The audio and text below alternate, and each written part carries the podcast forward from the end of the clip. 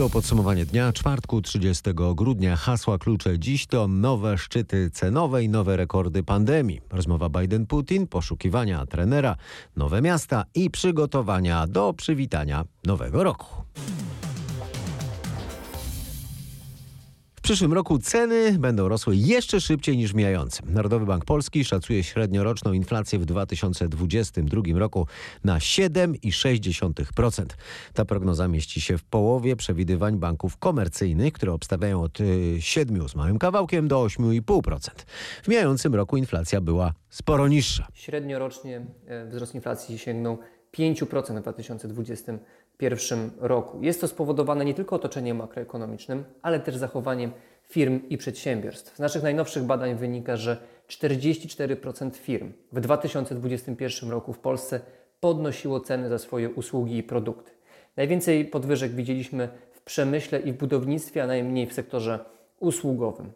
7 na 10 firm deklaruje, że te ceny rosły głównie dlatego, bo rosły również koszty pracy dla przedsiębiorstw. I tutaj e, dane Eurostatu pokazują, że to uzasadnienie może być słuszne, ponieważ koszty pracy obecnie w polskiej gospodarce rosną najszybciej od 2008 roku, a więc od początku, kiedy wystartował kryzys finansowy. Natomiast e, drugim powodem głównym, który podają przedsiębiorcy w badaniach, to są powody, to są wyższe koszty wytworzenia produktów i usług. Głównym powodem, dla którego firmy podnoszą ceny w tym wypadku jest wzrost cen energii, a także cen materiałów, które wzrosły też ze względów e, na mm, zerwane łańcuchy dostaw i trudności z otrzymywaniem odpowiednich komponentów z innych kontynentów. Tłumaczy Andrzej Kubisiak z Polskiego Instytutu Ekonomicznego. E, nasze informacje w RMFFM codziennie przynoszą nowe dowody na to, jak ceny rosną. No i dziś pojawił się kolejny taki dowód. Dwa i pół razy więcej zapłacić mają rodzice za feryjny wypoczynek swoich dzieci w Warszawie. Ruszyły właśnie zapisy do corocznej akcji Zima w mieście. To są różnego rodzaju wyjścia, zajęcia edukacyjne, plastyczne, muzyczne, teatralne i sportowe. W ubiegłym roku opieka i wyżywienie kosztowały 20 zł za dzień, a teraz to jest 50 zł za dzień za jedno dziecko. To jest 15 e, zł dziennie za wyżywienie e, i 35 zł za opiekę. Wynika to po prostu z rosnących cen wszystkiego w tym momencie, szalejącej drożyzny. My już robiąc e, wcześniej zapytania ofertowe, kontraktując różnego rodzaju usługi na akcję zima, wiedzieliśmy, że te ceny poszły w górę. Nie ma już na przykład w Warszawie takiego ajenta, który byłby w stanie zapewnić dzieciom całodzienne wyżywienie za mniejszą kwotę niż te 15 zł. No niestety, musimy się wszyscy mierzyć z tymi rosnącymi kosztami. Zresztą też warto to podkreślić, że rzecz jasna rodzice nie ponoszą 100% kosztów akcji. Mówi Monika Bojt-Lutek ze Stołecznego Magistratu. Do 11 stycznia rodzice mogą rejestrować dzieci w systemie. 12 dostaną informację, czy ich pociecha została zakwalifikowana. To podsumowanie dnia czwartku 30 grudnia. Kolejnych 709 śmiertelnych ofiar koronawirusa i ponad 14 tysięcy nowych zakażeń. Takie są dane resortu zdrowia o pandemii z poprzedniej doby.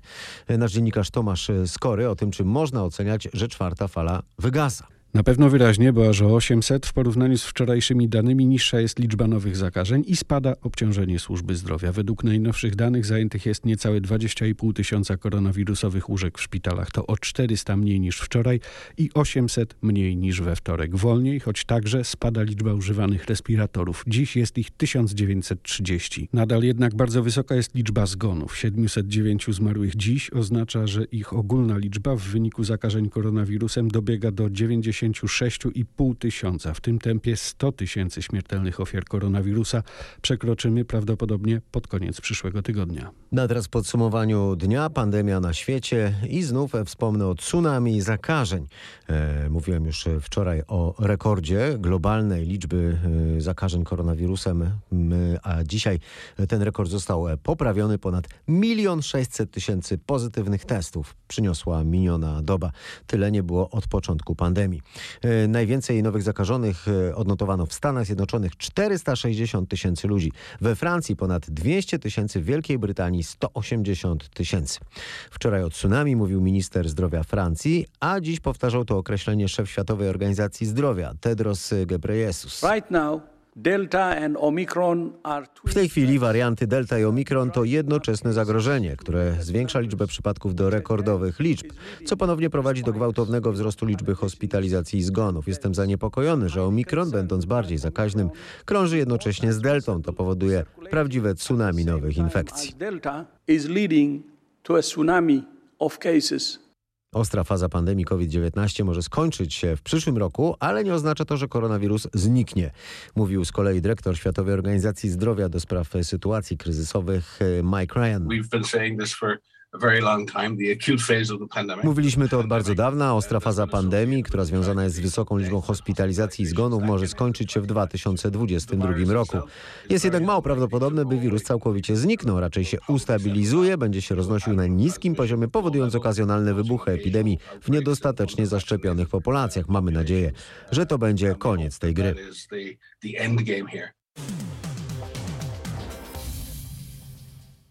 Podsumowaniu dnia kolejny temat. Dziś wieczorem, już po tym jak ukazuje się podsumowanie dnia, dojść ma do rozmowy Biden-Putin. Amerykański prezydent ma rozmawiać przez telefon z rosyjskim przywódcą. Wśród tematów rozmowy znajdą się zaplanowane na styczeń rokowania e, pomiędzy Rosją i Stanami Zjednoczonymi dotyczące m.in. Ukrainy, poinformował Biały Dom.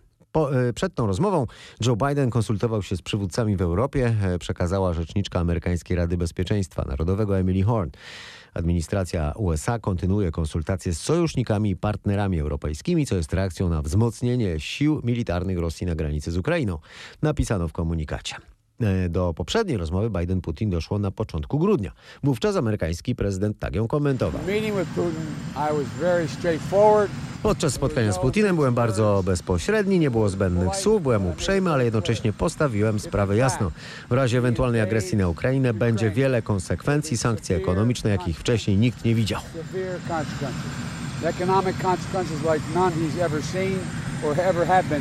Spotkania i negocjacje dyplomatów z Rosji i USA, m.in. w sprawie Ukrainy, zacząć się mają 10 stycznia. E, Tak więc jednym z głównych tematów e, tych rozmów e, ma być napięcie wokół Ukrainy i szerzej między Rosją a Środkową Europą. O możliwych scenariuszach rozwoju sytuacji wokół Ukrainy nasz dziennikarz rozmawiał z Markiem Budziszem, ekspertem do spraw wschodnich ze Strategy and Future. Tomasz Weryński pytał eksperta m.in. o to, czy rozwiązaniem dla Ukrainy nie mogłaby być aby broń atomowa. To jest kwestia podnoszona przez e, niektóre kręgi na Ukrainie. Oni mówią, że w ramach em, memorandum budapesztańskiego e, Ukraina zdecydowała się zrezygnować z faktu posiada, z posiadania broni jądrowej, a po upadku ZSRR na jej terytorium e, było tyle głowic jądrowych, że Ukraina była trzecim a może czwartym pod względem wielkości państwem nuklearnym na, na świecie.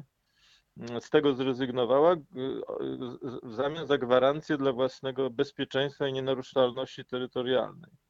Niektórzy ukraińscy politycy i dyplomaci, tak jak, tacy jak na przykład e, ambasador Melnyk, ambasador w Berlinie, e, mówią, że w związku z tym możliwa jest interpretacja, że to memorandum budapesztańskie y, już nie obowiązuje, bo zostało złamane przez Rosję, która jest była jedną ze stron tego, tego memorandum. W związku z tym, jeśli ono nie obowiązuje, to w sensie formalno-prawnym Ukraina jest państwem nuklearnym nieposiadającym broni jądrowej.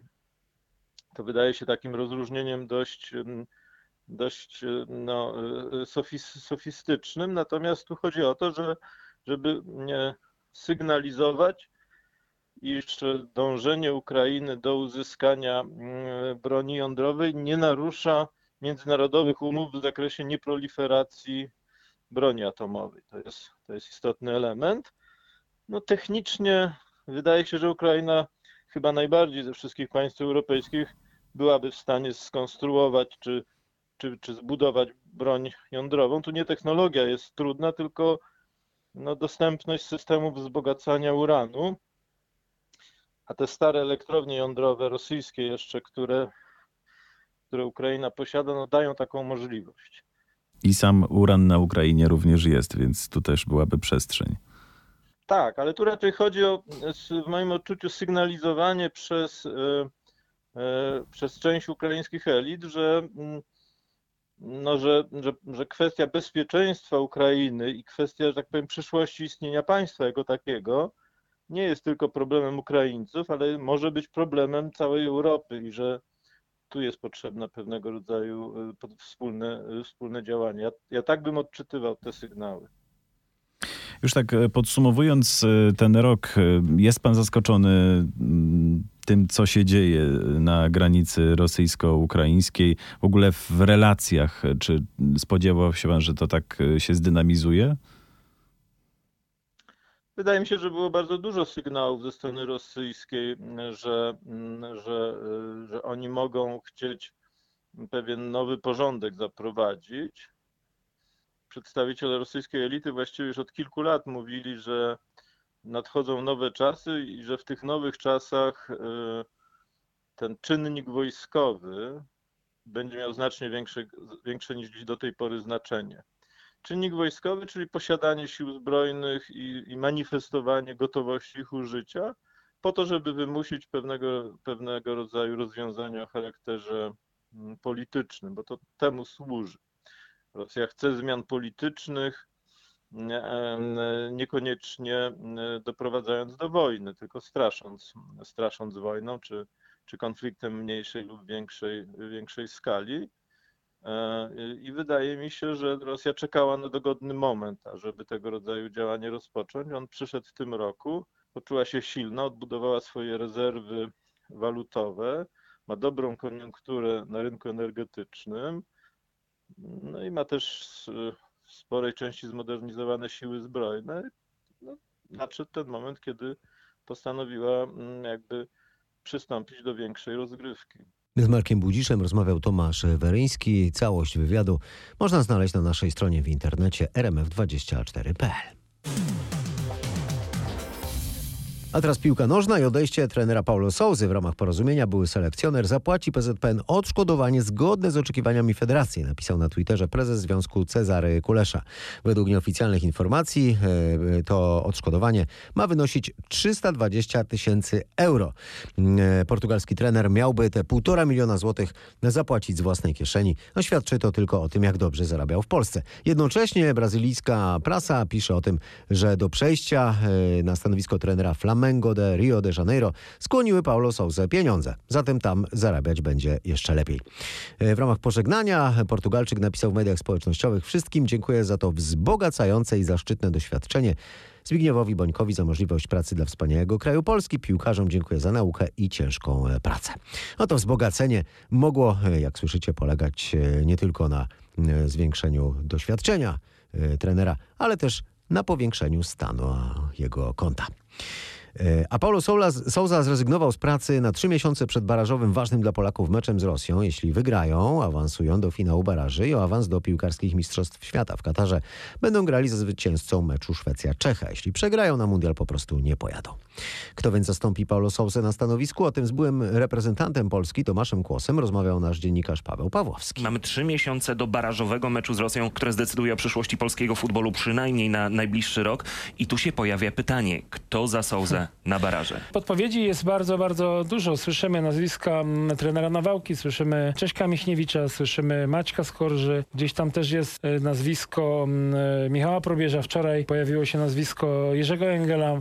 Twój trener. Du tak, w duecie z Adamem Nawałką. Tak e, to były prezes, prezes panu Michał Lickiewicz określił. Ale powiem szczerze, że za dwa duże autorytety, żeby mogły razem to prowadzić. No, pamiętamy, że była taka dwójka w reprezentacji Szwecji im to wspaniale wychodziło, no ale takie coś, co musi być y, od samego początku zaakceptowane przez jedną i drugą drużyną, a tutaj takiej sytuacji na pewno nie będzie, ale na pewno trener Engel y, mógłby poprowadzić tą drużynę. Oczywiście dużo ludzi może zarzucić Tomek, ale 13-14 lat już nie jest 15 trener. lat nie 15. jest trenerem. W 2006 roku zakończył przygodę z Apoelem. 2005 trenerem. rok to była Wisła, a taka poważna praca selekcjonera, no to przecież wasze czasy i Korea i Japonia, no i oczywiście te eliminacje Tak, zdecydowanie masz rację, yy, ale pamiętajmy, trener to nie jest ta osoba, która biega na boisku, to jest trener, który musi dotrzeć do, do głów e, zawodników w tak ważnym meczu, bo nie rozmawiamy dzisiaj o tym, że trener ma prowadzić kolejne eliminacje czy Ligę Narodów. Nie, chodzi, chodzi na, na, na dzień dzisiejszy o ten mecz z Rosją.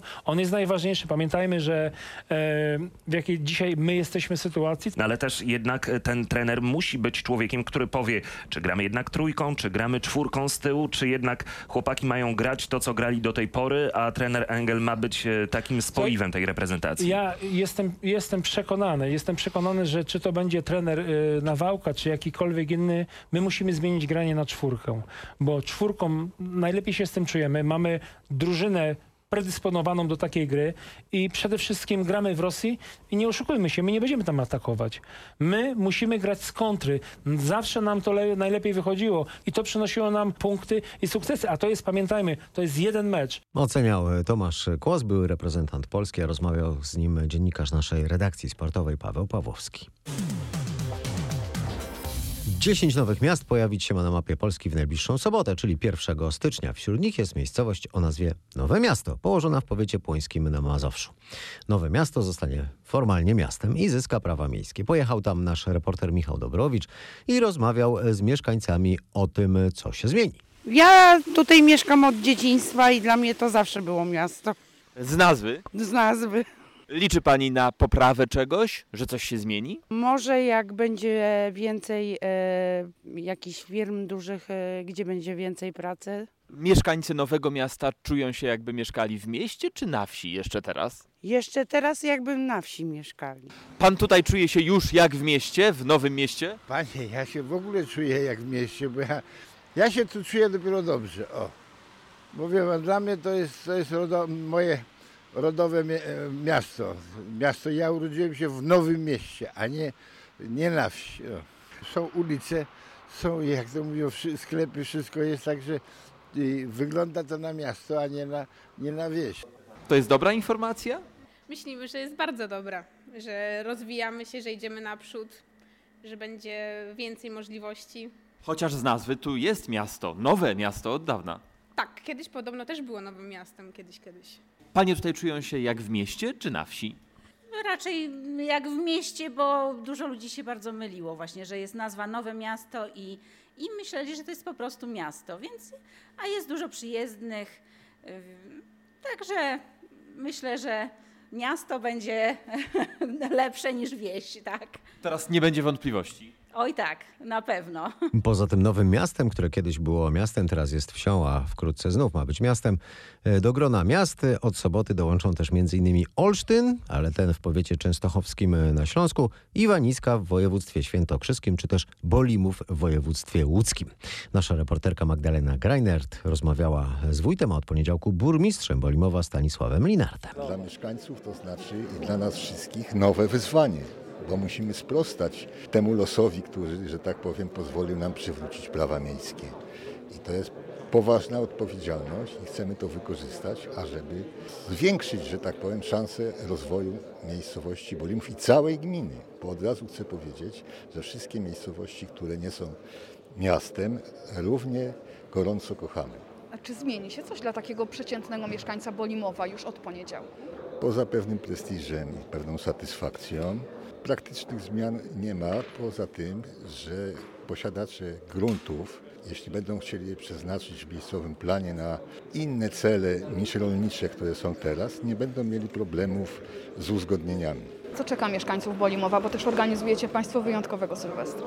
To jest taki symboliczny, niewielki sylwester, no ale jakoś musimy przecież uczcić to powrót do miasta po wiekach, po 500 latach odebrano prawa miejskie teraz trzeba powrócić. I musimy to symbolicznie uczcić. Spotykamy się o 11, o 12 złożymy sobie życzenia, odliczymy czas, poczęstujemy wszystkich zebranych szampanem i gorącymi flakami i o pierwszej się rozejdziemy radośni i zadowoleni. No 500 lat e, czekania to naprawdę długi czas oczekiwania na to, aż wrócą prawa miejskie. Na pewno należy to uczcić szampanem i flakami.